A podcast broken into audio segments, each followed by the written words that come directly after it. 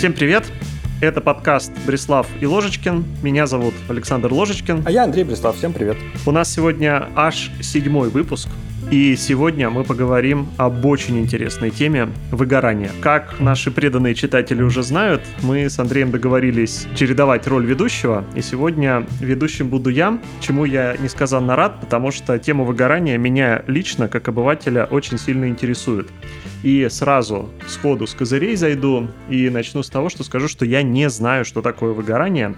Я никогда в жизни не выгорал, и даже с некоторым скепсисом отношусь к тому, когда люди говорят, что они выгорают. Поэтому я сегодня постараюсь у Андрея поразузнавать о том, что такое выгорание, в том числе, надеюсь, на основе его личного опыта. Не в смысле, что я надеюсь, что он выгорал, а в смысле, что я надеюсь, что Андрей им поделится.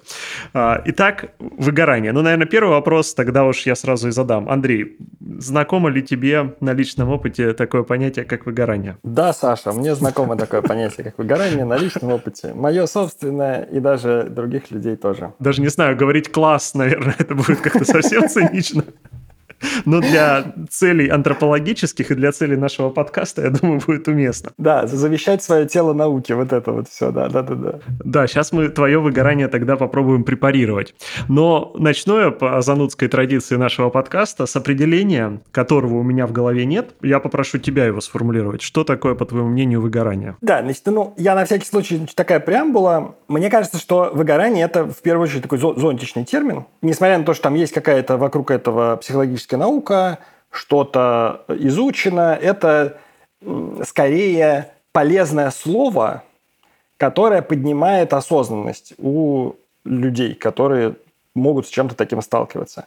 То есть для меня это означает, что может и не быть на свете никакого одного очень четко очерченного феномена, э, у которого там очень понятные границы, под названием выгорание. Но очень важно, что есть это название – и люди думают о том, что вот такая штука существует, случается с людьми, может случиться со мной.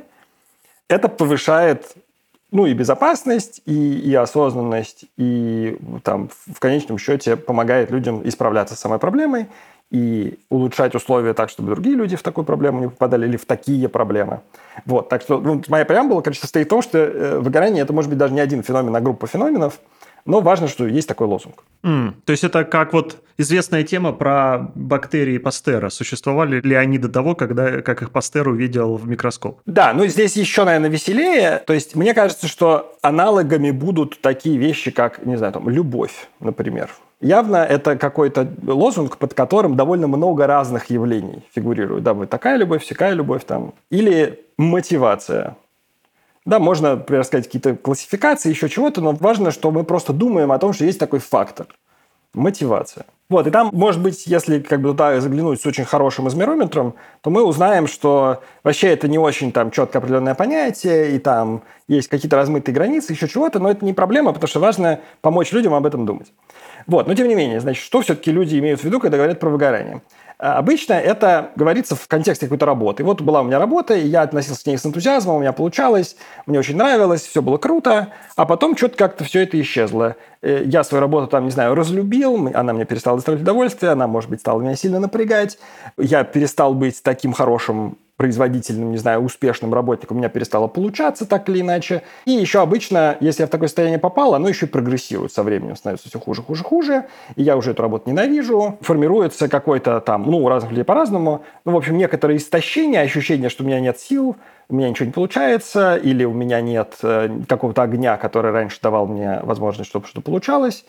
У меня какое-то становится там негативное отношение к работе, какой-то цинизм появляется – и как бы снаружи видно, что падает производительность, и просто в человеческом общении видно, что человек какой-то, значит, водоопущенный, как-то у него значит, глаза потухли, вот это все. Позвольте на минуту завладеть вашим вниманием. На связи команда «Подлодки» с регулярной рубрикой от спонсоров из Авито, где мы делаем обзор на различные статьи для тимлидов и менеджеров, так или иначе связанные с темой подкаста. И тема сегодняшнего эпизода у нас выгорание, поэтому и статьи соответствующие. Первая статья из канала Team Lead Goodreads э, называется «Выгорание программиста. Интересная работа самая опасная». Для тех, кто так или иначе интересуется темой выгорания более-менее давно, я думаю, ничего радикально нового в статье не будет, но, на мой взгляд, она очень хорошо систематизирует тему. Что здесь есть? Здесь есть, собственно, разбор причин хронического стресса, который том числе вызывает выгорание. Например, это культ продуктивности, знаете, подсчет вот этих вот бессмысленных KPI и других метрик. Это вымышленные дедлайны, бесполезная работа, которую нужно переделывать по 2-3 раза, и некомпетентные менеджеры. Вот. Кроме этого, есть э, разбор последствий хронического стресса, и там, собственно, выгорание — это только верхушка айсберга, все может быть намного хуже. И хорошие новости, в статье есть также и набор конкретных шагов по профилактике и восстановлению от хронического стресса. Спойлить не буду, посмотрите сами. Статья очень хорошо структурирована и систематизирована, поэтому читать ее легко. И если какие-то темы вам кажутся уже знакомы, вы, допустим, все знаете про причины выгорания, вы можете просто скипнуть и перейти, например, к способам профилактики и восстановления. Вот. Вторая статья, тоже из канала э, Team Lead Goodreads, называется «Выгорание, блажь лентяев, заработок коучей или производственная проблема».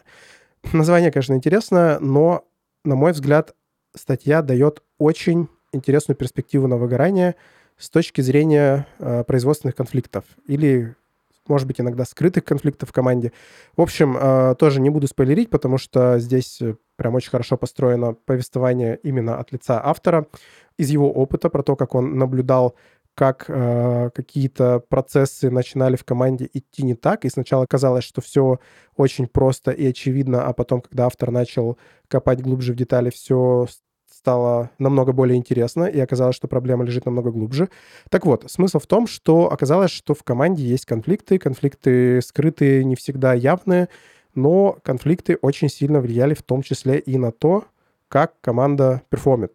То есть у вас могут быть конфликты, вы даже можете не осознавать, что они находятся не в активной фазе, но они могут влиять на то, как вы себя чувствуете, насколько вы хотите заниматься своей работой, и, в принципе, из-за этого вы можете быть даже и несчастливы. Собственно, статья дает взгляд на выгорание как на следствие вот этих накопившихся рабочих конфликтов. В общем, дальше не буду спойлерить, советую почитать. Мнение очень интересное и, на мой взгляд, полезно в плане того, что дает очень хороший взгляд на то, как эти конфликты, собственно, устранять. Это все по статьям. Сегодня у нас нет статьи от спонсоров, есть что-то поинтересней. Собственно, 14 ноября в 18.30 в московском офисе Авито пройдет Авито Тех Managers Meetup номер один. Это первый метап для руководителей тем лидов, кластер лидов, CTO и других э, менеджеров подобного уровня. Спикеры из Авито и Сбермаркета поделятся опытом запуска новых направлений в бизнесе, поиски и подготовки новых тем лидов, э, поддержание баланса между контролем и доверием в команде, а опытный IT-ментор расскажет, как справиться с синдромом самозванца во время перехода на роль руководителя. Напрямую, наверное, и не связано с выгоранием, но нетворкинг и общение с профессионалами из своей сферы всегда помогает понять свое место скажем так, в индустрии и, может быть, наметить какие-то дальнейшие точки для дальнейшего движения и развития. Поэтому обратите внимание, если сможете прийти и поучаствовать э, вам, скорее всего, будет круто, полезно и интересно. Если физически прийти поприсутствовать не сможете, переходите по ссылке на YouTube. А после того, как метап пройдет, там будет полная запись метапа. И, наконец, небольшая формальность. Реклама ИП Толстая Елена Петровна, ИНН 507-503-278-104. И, наконец, на этом я готов передать слово ведущим подкаста. Ты когда рассказывал об определении выгорания, и, наверное, мы не будем сейчас пытаться какую-нибудь там словарную статью написать для этого, а для цели нашего выпуска. Мы сужаем скоуп или там область применимости этого термина до в основном рабочих ситуаций, если я правильно тебя услышал. А второе, что я услышал и хотел верифицировать, это ты случайно сказал или это тоже часть определения, что для того, чтобы было выгорание, вначале у тебя должно быть вштыривание. Ну, то есть, что ты должен сначала с каким-то повышенным энтузиазмом работать, чему последует выгорание, или выгорание может последовать и без какого-то этапа супермотивации и суперинтенсивной работы? На самом деле хороший вопрос. У меня вот нет на него прям такого уверенного ответа. Неуверенный такой. Если человек всегда работал как-то не очень бодро, то если с ним случились какие-то вот эмоциональные изменения, которые в других людях приводят к выгоранию, этого никто не заметит. Но это будет неотличимо от каких-то других вещей, не связанных с работой. Ну, то есть он как вот, типа, работал без энтузиазма, так и работает без энтузиазма. На работе мы это не заметим. Понятно, что причины выгорания, они же могут быть какими-то сложными. Ну вот, в моем случае, в моем личном опыте, причины выгорания были очень комплексные. Там были рабочие причины довольно важные, были нерабочие причины тоже довольно важные. Какие из них важнее, неизвестно. Случились в одно и то же время. Но как бы, как это переживалось, ну, то есть, во-первых, я никакого удовольствия от работы не получал на продолжительном отрезке времени, то есть я в моменте мог еще какое-то удовольствие получать, там, типа, что-то получилось, я порадовался минуту. А так, чтобы я в целом был доволен работой говорил, это классно, я хочу там работать, вот это все, нет, было наоборот. Не хочу работать, значит, хочу спрятаться. Ну, а с другой стороны, это прогрессировало, ну, и в моем случае это прогрессировало там аж до депрессии, ну, депрессия это вообще не весело совсем. Э, в моем случае у меня был, типа, было пара лет, когда у меня не было идей. Это для меня очень неприятное состояние. То есть не то, что я там думать не мог. Я вполне себе там часть из этого времени работал в Котлине и, в общем, довольно успешно, и там что-то получалось делать организационное, ну и, и там и техническое тоже получалось. Но как бы ощущение, что никакие мысли для меня не являются классной мотивацией, то есть вот это вот ощущение, о, мне пришла в голову крутая мысль, она меня зажигает. Вот этого просто не было. Вот, ну, я думаю, что это не для всех такой супер распространенный симптом депрессии. Ну, просто для меня был один из. Понятно, что там много других вещей, там дисфория, ты радости не чувствуешь, там еще что-то. Это все тоже было.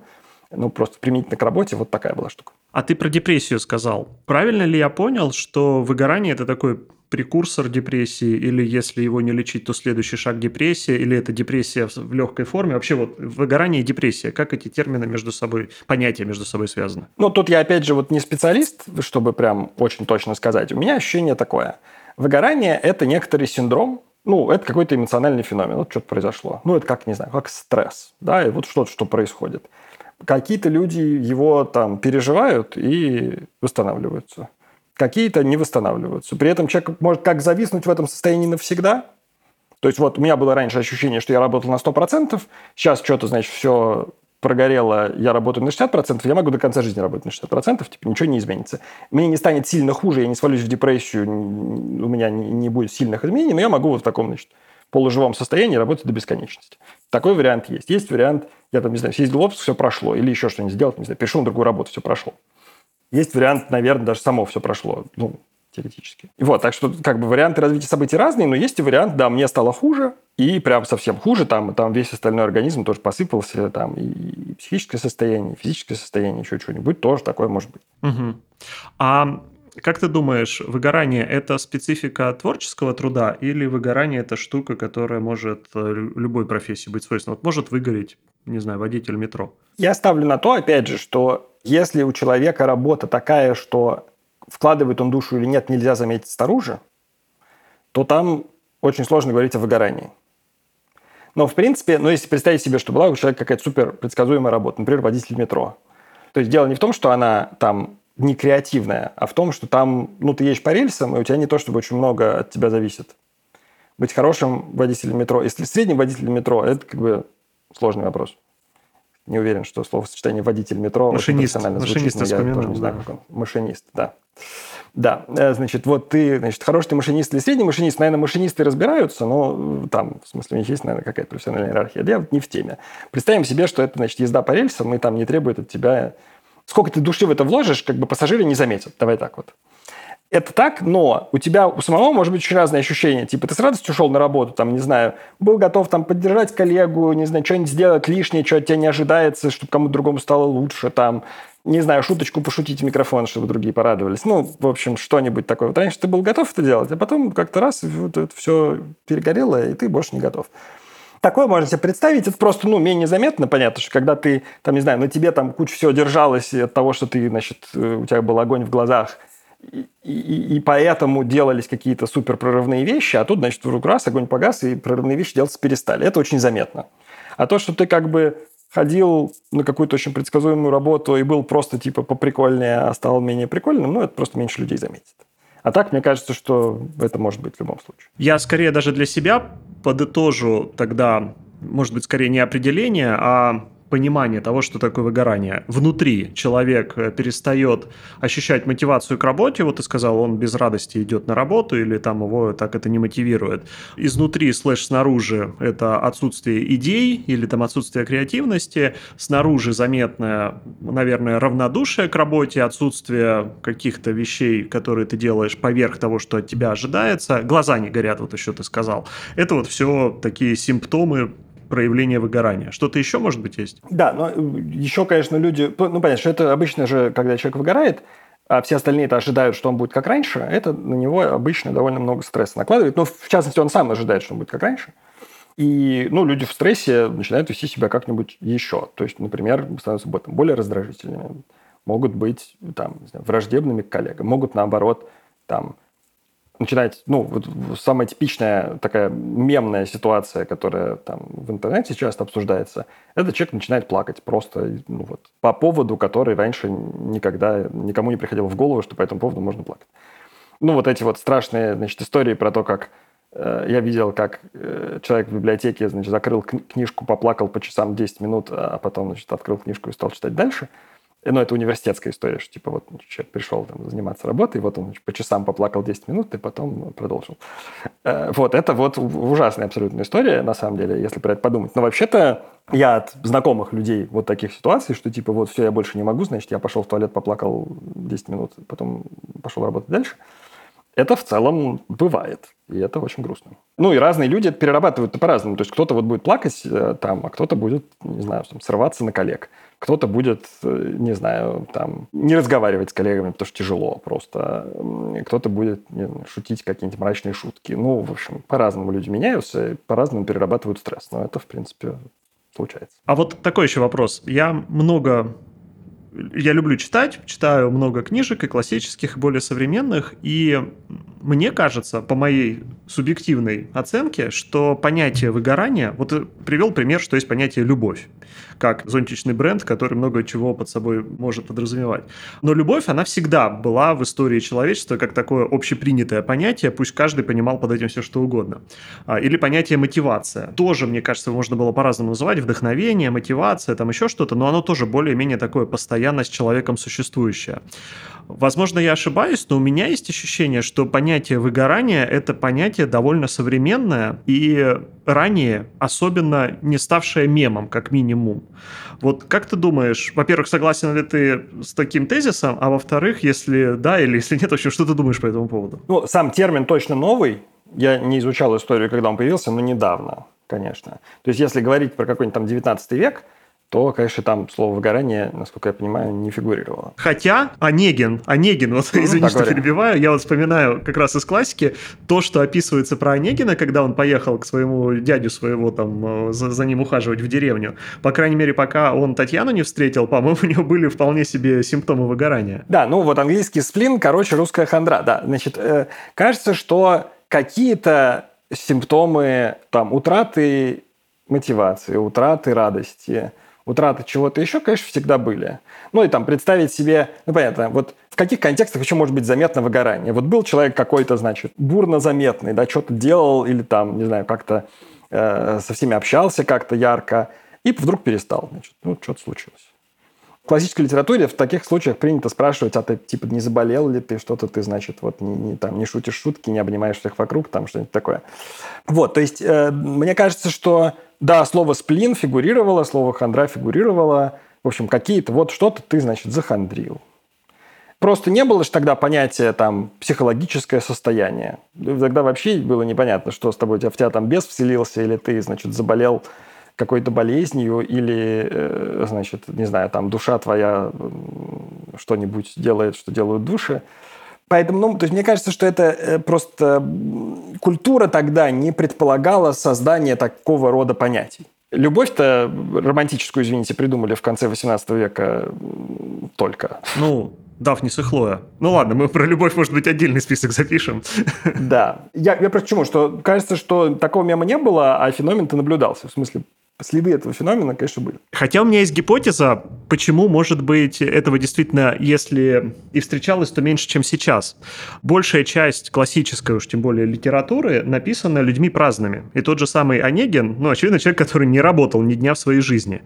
И у праздных людей, в общем, это, во-первых, наверное, они меньше могут выиграть, потому что они меньше работают, а во-вторых, праздность – это у них норма жизни.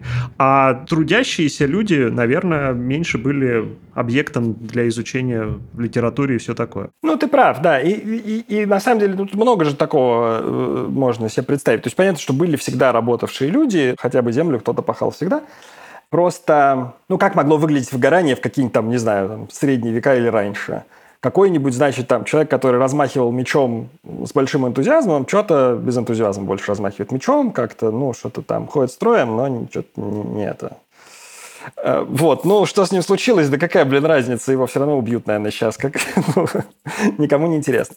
В этом смысле, наверное, ну, просто последствия того, как ты один работаешь, были не так заметны, и от них мало кто зависел просто ну, там, когда стали появляться сложные структуры, вот там какое-нибудь государство, там Петр Алексеевич Романов устроил в Российской империи тогда, которое там что-то должно было делать, у него должны были какие-то результаты, там что-то, даже корабли были строиться, там э, дороги, заводы, еще что-то. Ну вот, там, наверное, были какие-то люди, значит, которые здорово что-то делали и там воровали умеренно, а были, значит, люди, которые делали хреново, а воровали много. Ну вот разница была, и, наверное, ценили тех, у кого здорово получалось. И вот если такой человек вдруг раз, значит, и перестал здорово работать, ну, это кто-то заметил. Ну, такого, естественно, было очень мало по сравнению с тем, что сейчас. Потому что сейчас огромное количество людей, от их результатов их работы непосредственно зависит успех там чего-то там. А если вдруг нас слушают студенты, даже не знаю каких вузов или аспиранты, мне кажется, это классная тема для диссертации. Проследить в истории человечества симптомы проявления выгорания и как они отражались в литературе. Мне было бы интересно почитать как минимум автореферат. Я думаю, что можно что-то такое найти, но там будут все, все время натяжки, потому что информации не хватает. Но это в целом любопытно. Да. да. Окей, ладно, будем считать, что по определению этого феномена мы более-менее договорились, мы понимаем, о чем мы говорим. Поговорили про симптомы. Давай поговорим про причины а, что приводит к выгоранию. Ну и сразу скажу, вот это классическое, я много где это видел, что переработка приводит к выгоранию. Причем много где практически проводится однозначная причинно-следственная связь, что если ты не хочешь выгореть, ты должен думать о своем work-life balance и все такое, и не выгорать. Выгорать – это значит много работать. Когда ты выгораешь, это приводит к выгоранию. Вот я хотел бы немножко порассуждать на эту тему, действительно ли такая однозначная связь. Про связь – это интересный очень вопрос. Тут, наверное, надо заметить сначала, что что такое переработка – это вообще-то субъективно. То есть для кого-то переработка – это 8 часов в день, а для кого-то переработка – это 12 часов в день а для кого-то 15. Люди разные, ну и даже один и тот же человек просто в разные периоды жизни, там в разном возрасте, в разном состоянии здоровья может работать разное количество времени без вреда для себя. Я думаю, что ну, относительно интуитивно, что если перенапрягаться все время, именно перенапрягаться, то что-нибудь случится. Ну, потому что у тебя какое-то истощение будет формироваться. И, ну, есть более везучие люди, которые истощаются локально быстро. И просто, ну, типа, я что-то очень много работал на этой неделе, не могу встать. И как бы ты об этом узнал быстро, и ты быстро подстроишься не перерабатывать, ну, если тебя не заставляют только. И не подорвешь здоровье таким образом. Очень многим людям не повезло, и они замечают поздно. То есть я перерабатываю последние три года, и вот у меня накопилось наконец, значит, я уже все, я не могу спать нормально, я там не могу отдохнуть вообще никакими способами. Я там какое-то время, значит, просто пил много кофе с утра, и вроде все было нормально. Потом я стал, значит, пить уже алкоголь вечером, э, чтобы как-то хоть расслабиться. Или там сначала нет, окей, сначала алкоголь по пятницам, потом алкоголь каждый вечер, значит. Э, и вот это все, и, и все это со временем перестает помогать. Вот, то есть так или иначе несложно пропустить. Вот если пропустить перенапряжение, ну, это часто имеет какие-то долгосрочные последствия, серьезные и психологические, и физиологические. Это интересный момент. То есть мы все-таки принимаем теорию о том, что к выгоранию приводит, хорошо, не переработка, потому что это понятие субъективное, но перенапряжение, хотя это тоже вроде бы понятие субъективно, но anyway. То есть это выгорание как э, прямое следствие перенапряжения. Вот я хочу добавить здесь, что не то, чтобы это субъективное понятие, то есть а, тут важно, что оно относительно, оно человека к человеку разное. Угу. Как перенапряжение, так и переработка. Ну, на самом деле про факторы выгорания что-то вот наисследовано. И оно все, ну, как связано со стрессом. То есть, что, откуда это все берется, такой стресс, который в итоге приводит к выгоранию. И там один из них, их шесть самых больших выделено – один из них – это как раз нагрузка. Но кроме этого есть еще пять. Значит, это справедливость. То есть, если ты все время в состоянии несправедливости, на тебя это давит, создает стресс, ты все время этим недоволен. Это то, что называется комьюнити, то есть связь с другими людьми. Если ты все время изолирован, ну, как-то одинок, и тебя, не, ну, у тебя нет какого-то контакта э, с, с другими людьми, это для многих тоже стресс. Отсутствие контроля, когда тебя хотят чего-то, чего ты не можешь сделать. Например, тебе выдали ответственность, но не выдали полномочий. Типичная проблема. как бы ты не можешь сделать то, что от тебя требуется. У тебя нет контроля над тем, чтобы это случилось. Ну, собственно, да, полномочия – это как раз контроль тот самый. Похоже на справедливость, но обычно выделяют отдельно. Это награда. То есть, если ты что-то делаешь, а адекватной награды не получаешь, это тоже людей расстраивает. На самом деле, бывает наоборот, когда ты что-то делаешь, но получаешь неадекватно большую награду, ты не можешь ее себе присвоить, и у тебя ощущение, что не получаешь никакой, потому что награду тебе дают явно не за то, что ты делаешь, а просто так. Вот. И ценностные тоже конфликты, тоже существенный фактор выгорания. Если ты чувствуешь, что ты там делаешь э, какое-то неблагое дело, то это может на тебя сильно давить. Но вот фильм «Оппенгеймер», он про это. Если кто-то уже посмотрел. Я не могу сказать, что это какое-то великое кино, но как бы там очень активно муссируется вопрос о том, что вот хорошо ли то, что мы делаем атомную бомбу. Это вообще-то неочевидный ценностный вопрос. А, я вот примерял на себя, пока ты говорил. Ну, в общем, наверное, все отзывается. Но мне вот лично очень не хватило еще одного фактора. Может быть, он был где-то закопан в этих шести. Это вдохновение когда я занимаюсь чем-то, что меня, от чего меня прет, что мне интересно, что я сам хочу делать, я могу гораздо больше, дольше и интенсивнее работать. А когда меня заставляют что-то делать, то, чего я не хочу заниматься, или то, во что я не верю, это вот с ценностями. Ну, в общем, короче, вдохновение для меня может быть даже не просто один из, а я бы даже предположил, что основной фактор.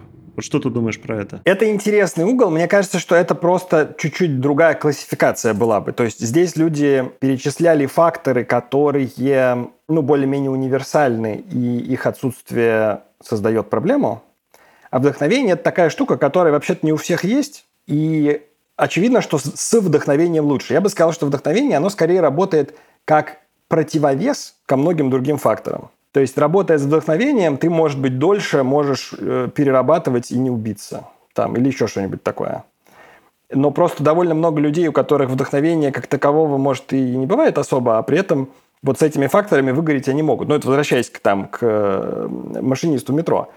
Да, то есть, ну, это вот человек, у которого там, может, не бывало никогда вдохновения, но он вот с другим отношением к работе был раньше. А тут, значит, стало, не знаю, что вот там проблемы с с тем, что просто смены стали длинные, или какая-то несправедливость его не повысили, когда он заслуживал, или денег ему не доплачивают, или хотят от него что-нибудь, что он не может сделать. Ну, в общем, это все просто стало на него давить, и он просто скукожился, и стало ему грустно. Тогда я в этот же список еще один фактор попробую добавить, это тоже интересно. А, похоже на вдохновение, поскольку он, получается, может или усилить негативные факторы, которые ты перечислил в классификации, или, наоборот, ослабить. А ты перечислял это, когда сам говорил про причины или про симптомы, я уже не помню, а, про физическое здоровье. Я mm. понимаю, что если у меня там я где-то что-то не так себя чувствую, не дай бог там зуб болит или еще что-нибудь, то как там у Цоя пелось, все не то и все не так, когда твоя девушка больна. Особенно если твоя девушка это ты сам. Не будем в эту сторону. Да, но я соглашаюсь, соглашаюсь полностью, что действительно, если тебе надо все время преодолевать какое-то страдание, а тем более физическое, это стресс постоянный. Угу. Ну, какие-то люди к этому там больше адаптированы, какие-то меньше, болевые пороги у людей разные. Ну, там, ну, понятно, что это все тоже индивидуально. Но в целом, как бы, ощущение, что я все время преодолеваю чего-то, оно создает дополнительную нагрузку. Угу. И может переполниться. Ну, то есть в этом смысле понятно, что вот ну, там люди, не знаю, э, которые просто не досыпают. Да, то есть если я не досыпаю и ну просто зеваю все время и больше ничего не чувствую, кроме того, что я зеваю, то ну и как бы не страшно. А если я не досыпаю и мне от этого все делать тяжело, мне тяжело встать, мне тяжело говорить, мне тяжело там открыть e-mail, что угодно, то это все время преодоление. И вот это преодоление очень сильно просто выматывает. Я вот как раз про сон тоже хотел сказать. Возможно, я никогда в жизни не, не выгорал, потому что я как-то довольно рано в своей карьере понял, что сном я жертвовать не буду никогда и ни за что. Как-то экспериментально я понял, что если тебе нужно что-то там к дедлайну сделать, и ты не успеваешь, и ты решаешь урвать время от сна, то это пирова победа, потому что ты это сэкономленное время потом гораздо больше потратишь просто из-за того, что у тебя эффективность будет хуже. Я уж не говорю о накопленных эффектах. При этом я вот для себя понял, что жизнь без выходных – мне лично дается гораздо проще, чем э, жизнь без сна. Ну, или с ограниченным количеством э, сна. Не то, чтобы я как-то пропагандировал бы работу без выходных, или не то, чтобы я считал это нормальным, но мой point в том, что вот именно сон для меня лично гораздо более важный фактор, чем э, чередование, что называется, работы и отдыха. Вот э, что ты думаешь про это? Я про сон ты сказал, про работу и отдых. Да, ну, ну то есть я, во-первых, хочу заметить, что, ну, очевидно, это все очень индивидуально. То есть тебе страшно повезло, ну, то, что я вот говорил выше, что ты быстро заметил, у тебя просто так организм устроен, что ты быстро заметил, что не спать нельзя. Куча народу не досыпала, им казалось, что это нормально. В смысле, ничего страшного. А оно накапливается постепенно, и потом через годы, значит, оказывается, что все плохо. Вот, и это просто, ну, классно, что ты быстро об этом узнал и быстро принял решение правильное. Вот и хорошо. С выходными то же самое, просто если, ну, если человек не чувствует проблемы с тем, что он работает без выходных, то это либо означает, что проблемы нет, либо означает, что проблема появится позже. И, к сожалению, нет никакого инструмента узнать, в какой группе ты оказался. Э, неприятно то, что если проблема появится позже, а ты ее заметил сильно поздно, то очень трудно потом как-то это поправить. Я могу объяснить физиологически, зачем нужно спать. А зачем нужны выходные? Мы же не, не лесорубы. Вот это, это кстати, очень, очень интересно. Я, я думаю, что ты можешь получить какую-нибудь очень большую научную премию, если ты физиологически объяснишь, зачем нужно спать потому что никто не знает. Ну, я не сказал, что могу объяснить, я сказал, что понимаю. Это же разные а, вещи. окей, можешь понять. Хорошо, хорошо, да, окей. Ну вот зачем нужны выходные? Мы же не лесорубы, в конце концов. И а, хотя даже лесорубы, наверное, могут без выходных работать. Не знаю. Никогда не пробовал быть лесорубом. Ну, в общем, мой point в том, что вот выходные – это же, в общем-то, феномен относительно тоже недавний. А, да, понятно, еще Моисей сказал, что там на седьмой день нужно отдыхать и все такое. Но тем не менее, это не то, чтобы какое-то такое в истории принятое дело. Не очень тебя понимаю. То есть мне кажется, что Моисей был достаточно давно, чтобы считать, что это в истории принятое дело. Ну, в смысле, вот вся христианская цивилизация по воскресеньям отдыхала. Как бы, ну, а до нее по субботам. еврейская цивилизация по субботам, да. Ну, ну, то есть э, тогда выходные это все-таки тоже такая же важная штука, как и сон. Вот давай тогда отбросим, бог с ним, с Моисеем. А, вот что ты думаешь насчет а, сон и выгорания? Мы поговорили. А выходные и выгорания? Мне кажется, что выходные, они, ну, то есть для кого-то это восстановление, действительно. И в этом смысле я не уверен, что универсальная формула типа два дня выходных, пять дней рабочих, это подходит всем именно для восстановления. Не знаю, исследований не видел, подозреваю, что не все в таком ритме восстанавливаются на самом деле. Кому-то надо чаще, но меньше, кому-то надо больше, но реже. Ну, в общем, может быть по-разному. С одной стороны. А с другой стороны, мне кажется, что выходные, они еще создают такую важную очень штуку. Они создают возможность для всех людей одновременно заниматься не работой. И это важная штука не с точки зрения просто вот отдыхать, с точки зрения наличия в жизни чего-то кроме работы. Потому что, ну, э, важно, еще один важный риск, который вот в, в, там, в научных работах про выгорание э, отдельно не выделяют, но я вот его вижу просто как э, практически. И это и моя была проблема, и у других людей тоже вижу, что просто если ты, например, очень любишь свою работу, и вся твоя жизнь – это работа, соответственно, никакой другой жизни у тебя нет, то если на работе что-то идет не так, это значит, что вся твоя жизнь пошла под откос. Вот отсутствие этой диверсификации, оно может быть очень большим ухудшающим фактором для любой проблемы на работе. А если у тебя, например, из-за того, что у тебя были выходные, тебе надо было просто чем-то заняться, потому что работать не положено, и ты что-то еще делал, там, не знаю, с людьми общался, занимался каким-нибудь хобби, там, не знаю, ездил на природу, что угодно делал, и тебе это приносило радость, то если на работе у тебя что-то пошло не так, то у тебя хотя бы есть вот это. Ну, и я в целом в своих там всяких докладах рассказываю, что ну, чтобы там не усложнять, можно думать про три источника радости э, в жизни. Это дофамин, серотонин и окситоцин. А можешь поподробнее, да, что каждый знает? Да-да-да, да, расскажу. Вот, значит, но это такие, на самом деле, это все не супер точно научно, там все сложно, очень нейромедиаторы на самом деле функционируют сложно, мы их до конца не понимаем и так далее, но это просто легкий способ что-то запомнить.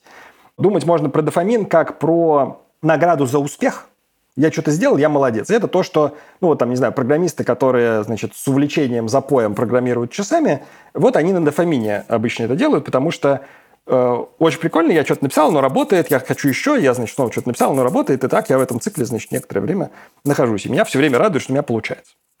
и поэтому хватает запаса, там, не знаю, бороться с проблемами, там, дебажить баги, в общем, вот это все делать. Вот, это как бы дофамин, он быстрый. Ну, на него можно конкретно подсесть, я подсел очень сильно. Э, вот, и там лирическое отступление при переходе, например, от работы программиста к работе менеджера, у тебя дофаминовый цикл ломается, потому что в работе менеджера обратная связь не поступает так быстро, как в программировании и ты можешь страдать только просто из-за этого. То есть дело не в том, что ты, тебе кажется, там, что работа менеджера бессмысленная или что-то такое, а ты привык получать подкрепление быстро, а оно приходит медленно. Все.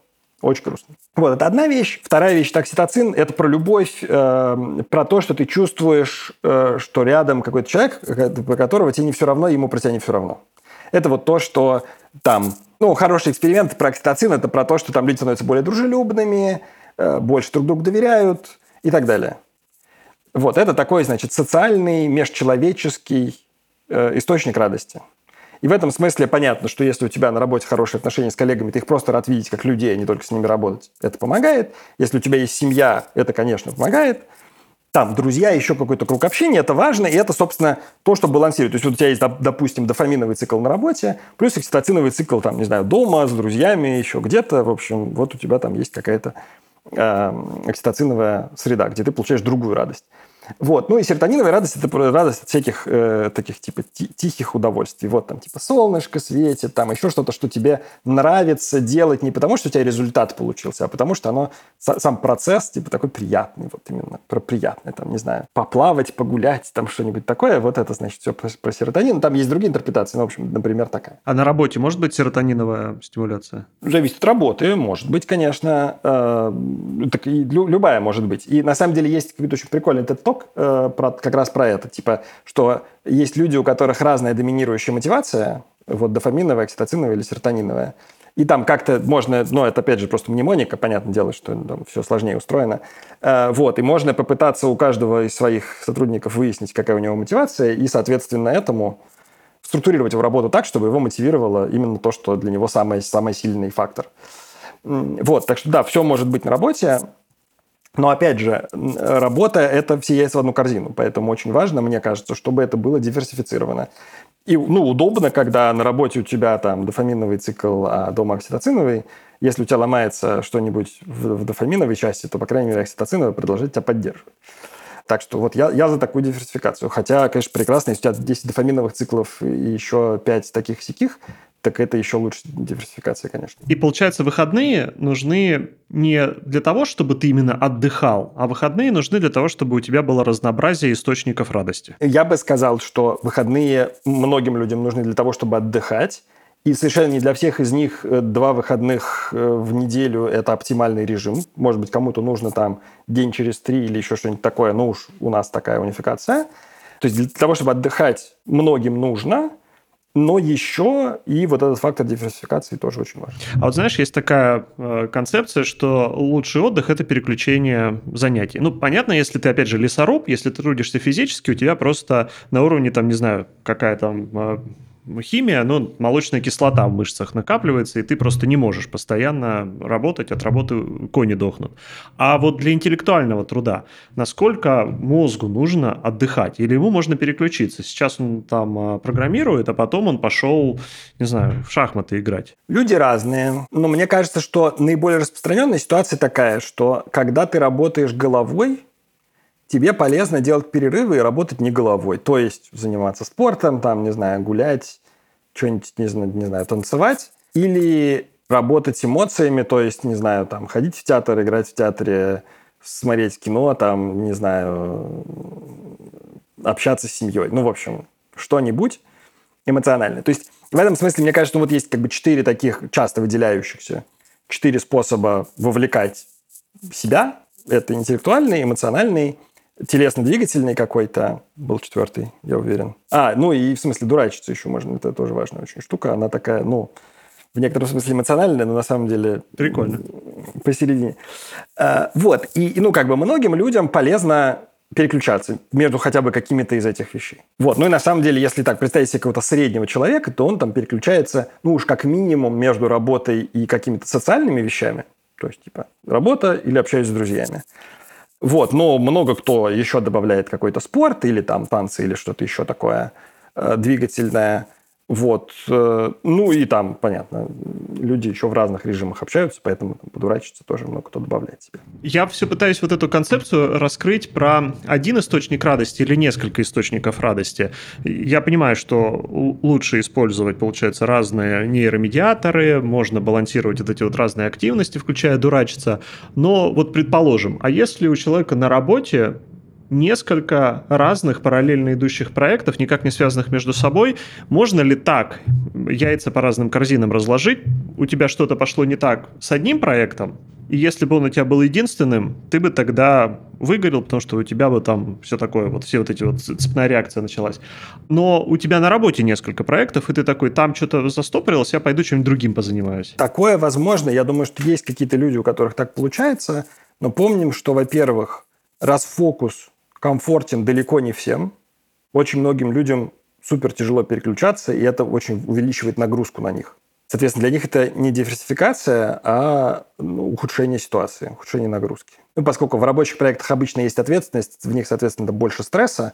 То есть, если ты там в своем хобби что-то не сделал, ну, так и фиг с ним, как бы. А если на работе другие люди от тебя что-то ожидают, то он создает давление. То есть, это такая, ну, как бы, это одинаковый вид нагрузки в смысле ответственности тревоги там, вот этого всего. Извини, что перебиваю, но просто, да. знаешь, мне кажется, хобби могут быть еще более стрессовые. Предположим, у тебя могут. хобби играть в шахматы, если ты не пришел на турнир в субботу, ты подведешь своих там партнеров, и там ты должен вообще выкладываться еще больше, чем на работе. Я задаюсь вопросом, нафига нужно такое хобби, где тебе что-то хотят? Верно. Верно. Ну, нет, ты совершенно прав. Значит, ну, вообще, я замечу, что деление на работу и хобби, оно крайне условно, да, то есть тот факт, что тебе где-то платят деньги, в общем-то, в твоей голове может очень по-разному преломляться. Ты можешь ко всему на свете относиться как к работе, включая там семью и, и, и спорт. А можешь, наоборот, ко всему на свете относиться как к хобби. Это как бы все бывает, но просто мне кажется, очень важно в этом разговоре, что любое абсолютно вообще утверждение, которое мы делаем, оно не универсально.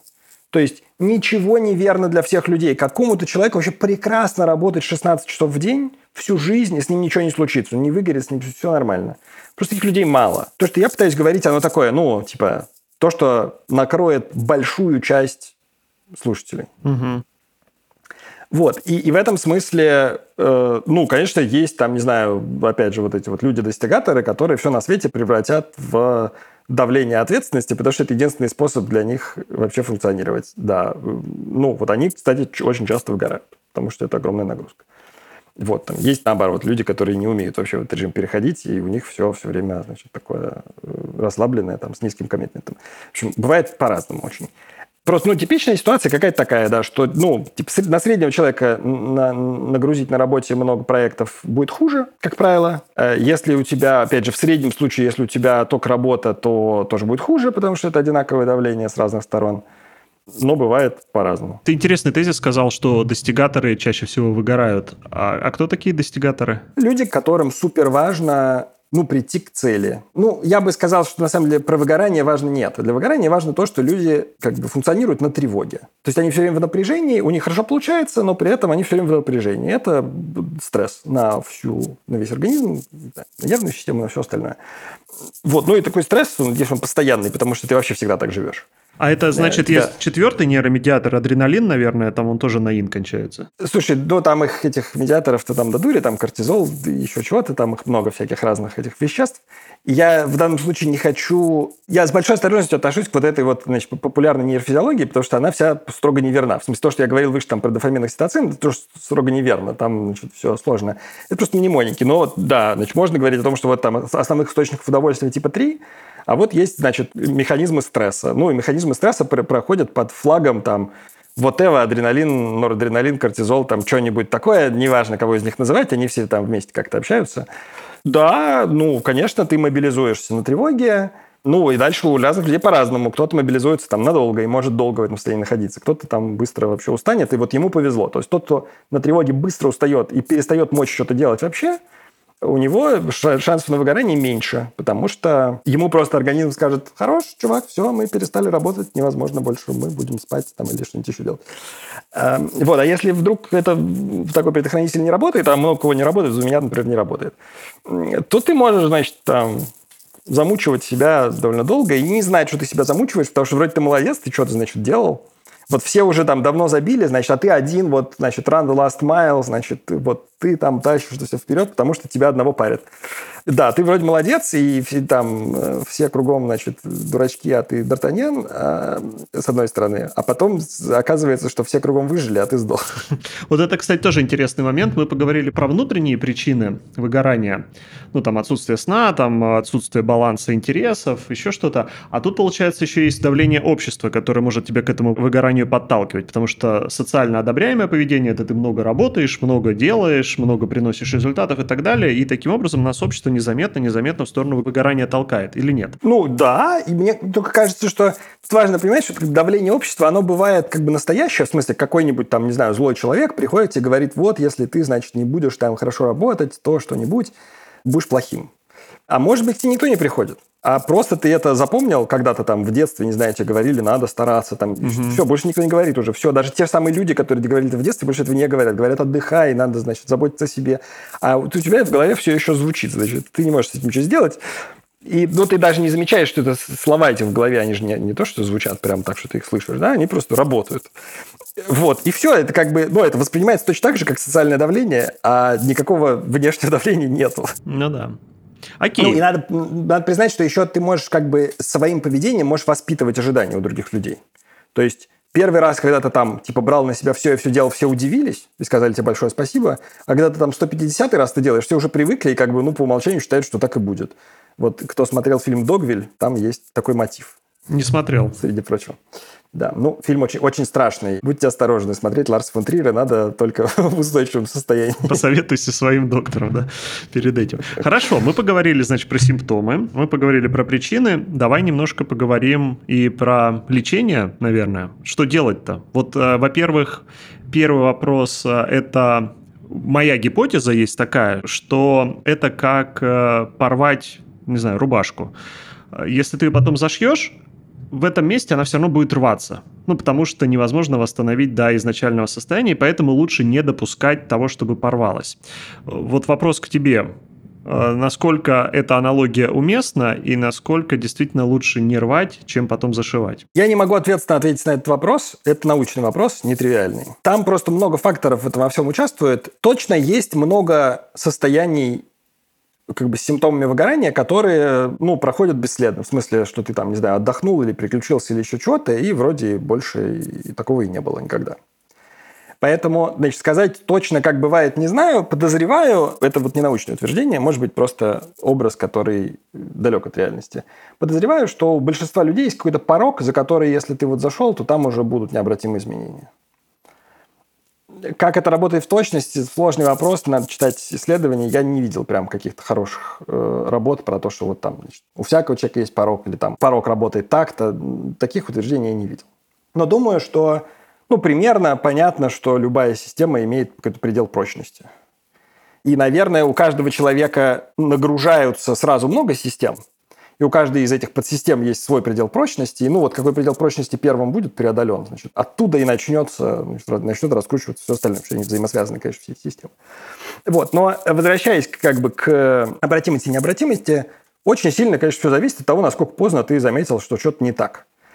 И много людей, которые, ну, там, не знаю, посвящают себя чему-то, конечно, не замечают. Ты уже давно там не в себе и ведешь себя странно и так далее, но ты, значит, продолжаешь ехать на мертвой лошади – на морально-волевых, как-то на инерции, на чем-то, и это все уже давно э, плохо. Ну, такие вещи обычно не бесследно. То есть, как правило, полностью восстановиться после этого бывает тяжело. Это давно, в смысле, годами. Там, типа, много лет ты работаешь в таком состоянии. Ну, может, повезет, и ты восстановишься, может, нет, но редко у людей бывает возможность достаточно надолго отключиться от э, триггеров, чтобы восстановиться полностью. Поэтому тоже такой чистого эксперимента там не, не у многих есть. Вот, это как бы такой экстремальный случай. Менее экстремальные случаи, ну, грубо говоря, как ты это можешь заметить? Э, вот совсем хорошо, когда ты просто, ну, вот локально устал, там, типа, неделю переработал, устал, понял, что устал, и больше так делать не хочу. Ну, вот и хорошо. Мне когда-то кто-то умный сказал, э, что если ты в пятницу более уставший, чем в понедельник, после выходных,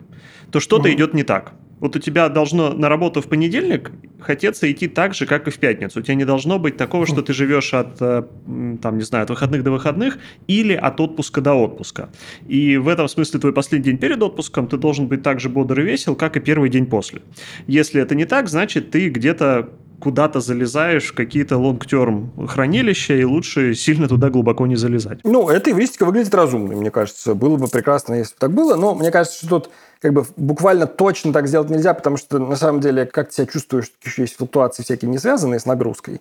Там с погодкой, с болезнями, там, не знаю, еще какими-то циклическими вещами другими – трудно прямо это применить один в один, но, но идея это очень хорошая. То есть, если ты систематически живешь от выходных до выходных, все время мечтаешь об отпуске, это, конечно, сигнал о том, что ты, скорее всего, перерабатываешь, или работу свою не любишь, или, ну, в общем, что-то из этого. И возвращаясь к давлению общества, ну, наверное, говорить мы все не стоит, это слишком смелое обобщение, но многие из нас выросли на книжке Стругацких «Понедельник начинается в субботу», где в самом названии нам объяснили, что, ребята, выходные – это зло, вас должно настолько вштыривать от вашей работы программистов-волшебников, что вам должно хотеться вот побыстрее, чтобы выходные прошли, и опять начать там работать в ничего, или где он там работал.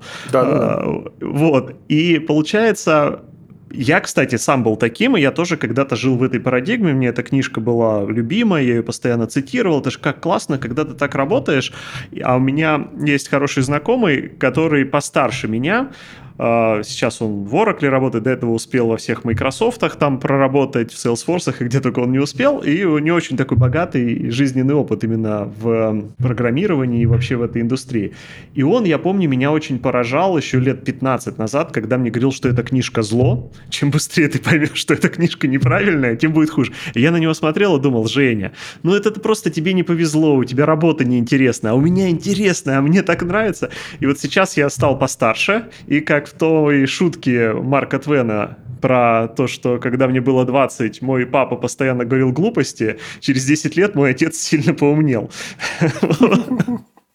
Вот у меня примерно такое же отношение к этим словам сейчас. Ну, ну да, я поддерживаю. То есть, мне кажется, что это очень какая-то естественная романтизация. То есть, да, когда у всех тут горят глаза, у нас такое, значит, ничего. Здесь все супер увлечены своей работой. Это же очень приятно. Как круто. И вот мы можем идеализировать это все. И, ну, тут очень важно, что это не Люди в НИИ очень часто работают без дедлайна. Угу. И это, на самом деле, вот это академический способ работать, он имеет очень интересный аспект, что из-за того, что у тебя, как правило, нет дедлайнов, после того, как ты написал все свои PhD, там и все, у тебя уже все, все в порядке, ты можешь работать в некотором своем темпе, если вот, ну, понятно, если тебя не съедают какие-то химеры, там, что ты вот должен обязательно успеть раньше, чем там человек за океаном что-то сделать, то в целом ты работаешь в своем темпе, и как бы работа творческая, интересная, ты все время общаешься там с интересными тебе людьми, которым интересно то же самое. И это все очень прикольно, и ты, в принципе, в таком режиме не выгораешь, отлично там ходишь на лыжах, значит, по выходным и так далее. И в целом это как раз окей, абсолютно. Очень важно, что это работа, которая не создает давления.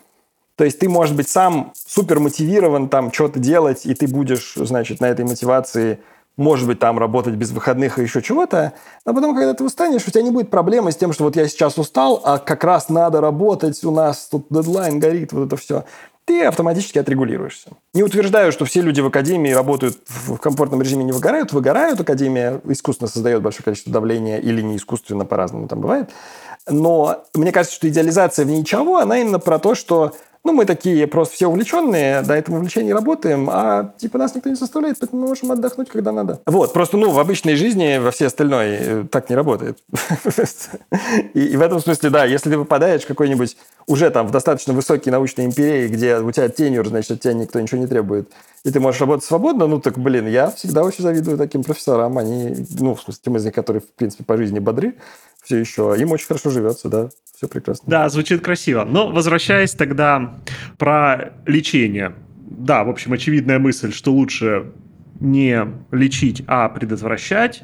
Вроде бы как довольно понятно, какие есть э, симптомы на ранних этапах, которые еще можно отловить, но, наверное, это тоже идеализированная картинка, не всем повезет, и вот все, уже случилось оно, выгорание со всеми теми симптомами, которые ты описал. Что делать? Ну, давай обсудим. Значит, ну, представим себе, что у нас, значит, не, не какая-то суперклиническая ситуация, когда, типа, я последние 10 лет ненавижу свою работу, и тут я осознал. Потому что в этой ситуации, скорее всего, там надо прям очень решительные какие-то меры принимать. Ну, и таких людей все-таки относительно мало. Обычно люди там, ну, может, там, через пару лет замечают, ну, что-то такое. Вот, э, то есть, то представляем себе, что ты как бы ты еще не умер совсем, у тебя ничего не отвалилось, но ты прям очень тебе не нравится работать, ты мечтаешь об отпуске все время, у тебя уже как-то нифига нет никакого там вдохновения, энтузиазма, и все как-то, ну, просто все очень тяжело. Что в этой ситуации делать? Значит, ну, как бы точно надо идти на психотерапию. Вот я гарантирую, что если ты в такой ситуации оказался, это значит, что у тебя, ну, ты что-то не заметил очень важного про себя. И вот это вот умение замечать про себя точно надо повышать на психотерапии, гарантированно. Просто вот номер один задача.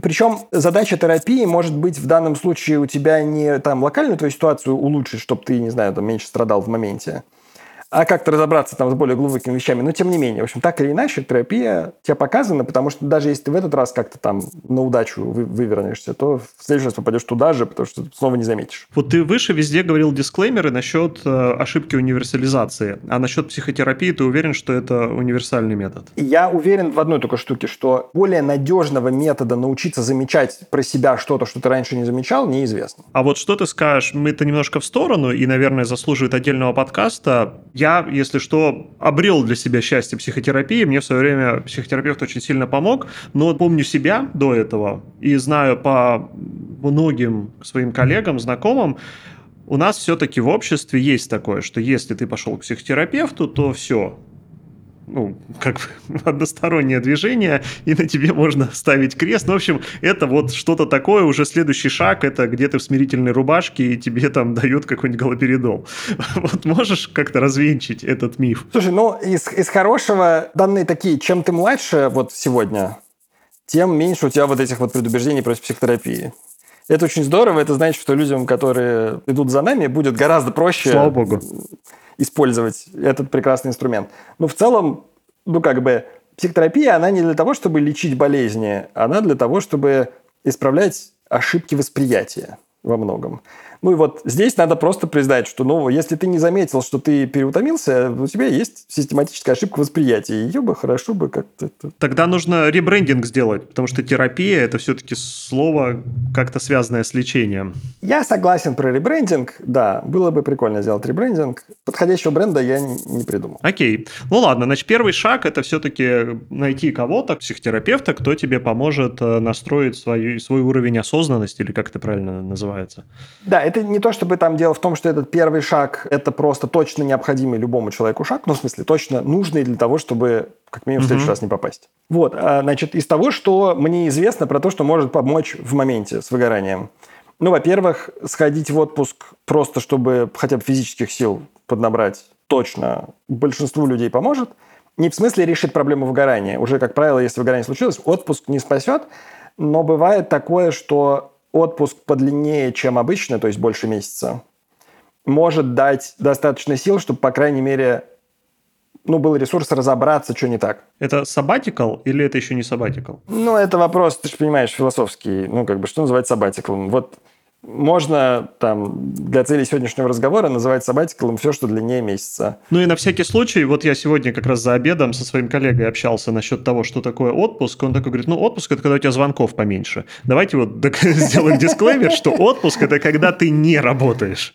Иначе это называется по-другому. Ну да, это на самом деле тоже интересный момент про трудоголиков и, и то, насколько ты там можешь освободиться или нет. Ну, будем считать, да, что, значит, пока отпуск это когда ты отключился действительно от работы. Вот, опять же, там не любой человек может перенести отпуск, к сожалению. Есть люди, которых такая тревога в отпуске накроешь, им будет только хуже. Но в любом случае какое-то снижение нагрузки обычно нужно. То есть, ну, он тебя что-то давит, надо как минимум снизить эту нагрузку, чтобы у тебя освободился ресурс, чтобы что-то поменять. Ну, а дальше надо искать, что менять. Ну, вот, простой способ – это, типа, посмотреть на факторы выгорания и, честно, значит, себе признаться, а что там у нас с ценностями, совпадают ли мои ценности с моей работой, что с наградой, чувствую ли я награду, что с контролем, значит, могу ли я на самом деле делать то, что от меня требуется, что с э, справедливостью, там, честно ли у нас все, э, что с нагрузкой, насколько я перерабатываю и так далее. Вот у меня несколько было кейсов э, в моей близкой округе, где люди говорили, я выгорел, я пойду в длинный отпуск или в сабатикал. Ок. Э, идут, что-то там делают, возвращаются, 9 из 10 еще более выгоревшими, чем уходили. Они такие говорят, все, я понял, дело в работе. Мне нужно поменять работу, я пойду в другое место работы. Уходят. Я говорю, слушай, проблема внутри, а не снаружи. Ты меняешь наружный фактор, ты не меняешь себя, ничего не получится. Ну, потому что мне не хотелось этих людей там терять, э, моих сотрудников, все такое. И уходя, они на самом деле очень быстро оказывались ровно в той же ситуации.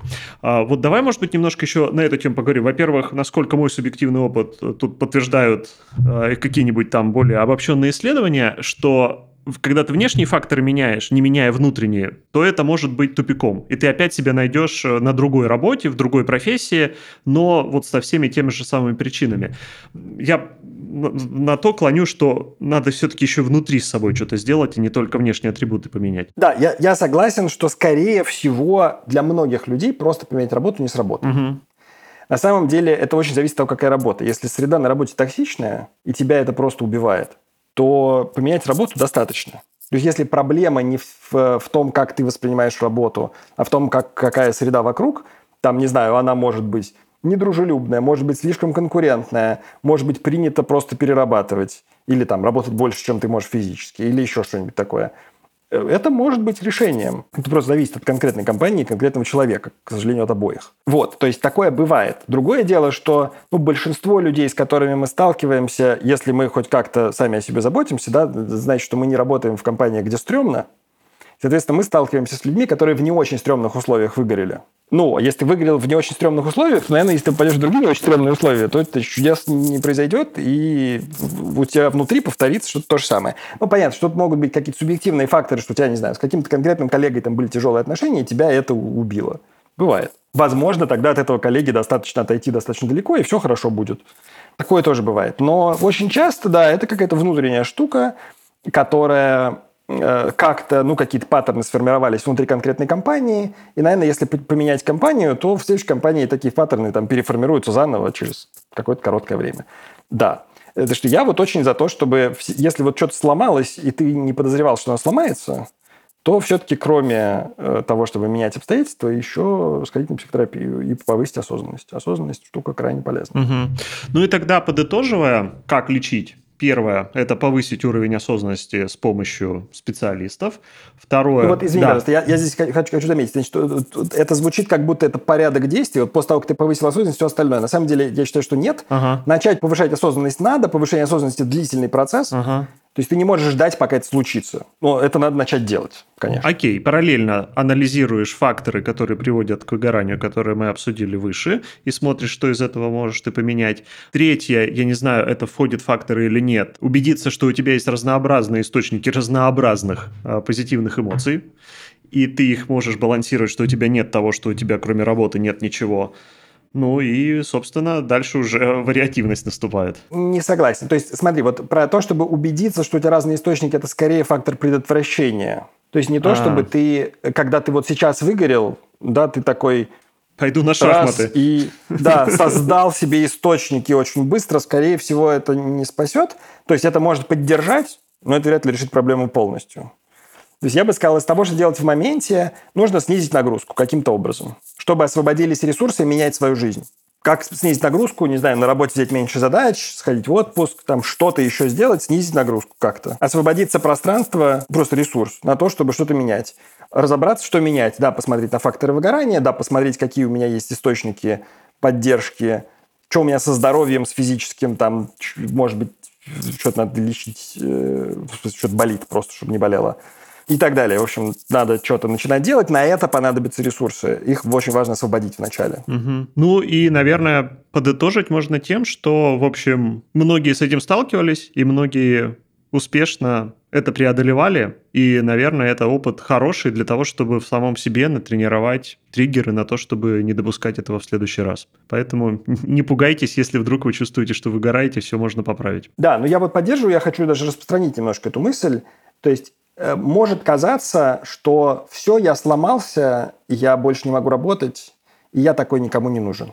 На самом деле, как правило, во-первых, это не навсегда, это можно рассматривать как там временное состояние что-то вроде болезни, которая вылечится, пройдет, во-первых. Во-вторых, люди не выходят в расход совсем Кстати говоря, к вопросу о том, существовало ли понятие выгорания.